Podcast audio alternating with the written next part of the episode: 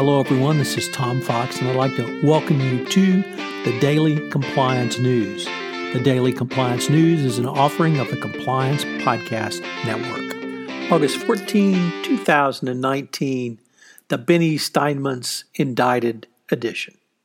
First up, from the Financial Times over in London, a KPMG senior partner, uh, Tim Howarth, the head of the financial services consulting at the company, was forced out uh, or ousted after a probe into his conduct on the messaging app WhatsApp. The uh, he's the third senior partner to be investigated by the firm over the this year over claims of misconduct. KPMG uh, convened a disciplinary panel on Friday, then ousted Mr. Howarth whose profile was removed uh, from the firm's website over the weekend.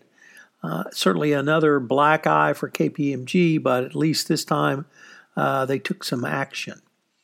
Next up, the NRA promised to pay $6.5 million to buy a mansion for CEO Wayne LaPierre, according to documents uh, reviewed by the Wall Street Journal. And this article comes to us from the Wall Street Journal. Um, the uh, NRA uh, used the um, third party Ackerman McQueen to put escrow money down to buy the property, but the escrow money was then paid uh, to um, Ackerman McQueen by the NRA. So clearly, a um, conflict of interest when you have your largest vendor uh, putting money down and having ownership interest in the house, which is being paid for by the client for its CEO going forward. Just yet another black eye for uh, the NRA in this most difficult time when they're being audited by the uh, state of New York and other states as well.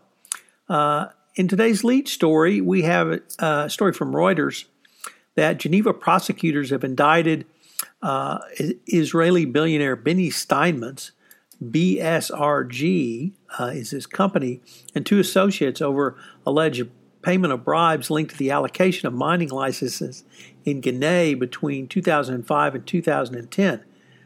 Prosecutors claim that the three, having promised in 2005 and then paid or, ha- paid or had bribes paid to one of the wives of the former uh, Ghanaian President Lansana Conte.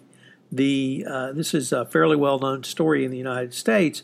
What makes this uh, indictment most interesting is that after having uh, lost the mine when regime change occurred in uh, Ghana, then uh, Steinmetz company BSRG was able to get it back in a deal signed with the uh, current Ghanaian government, and they are not a part of this investigation.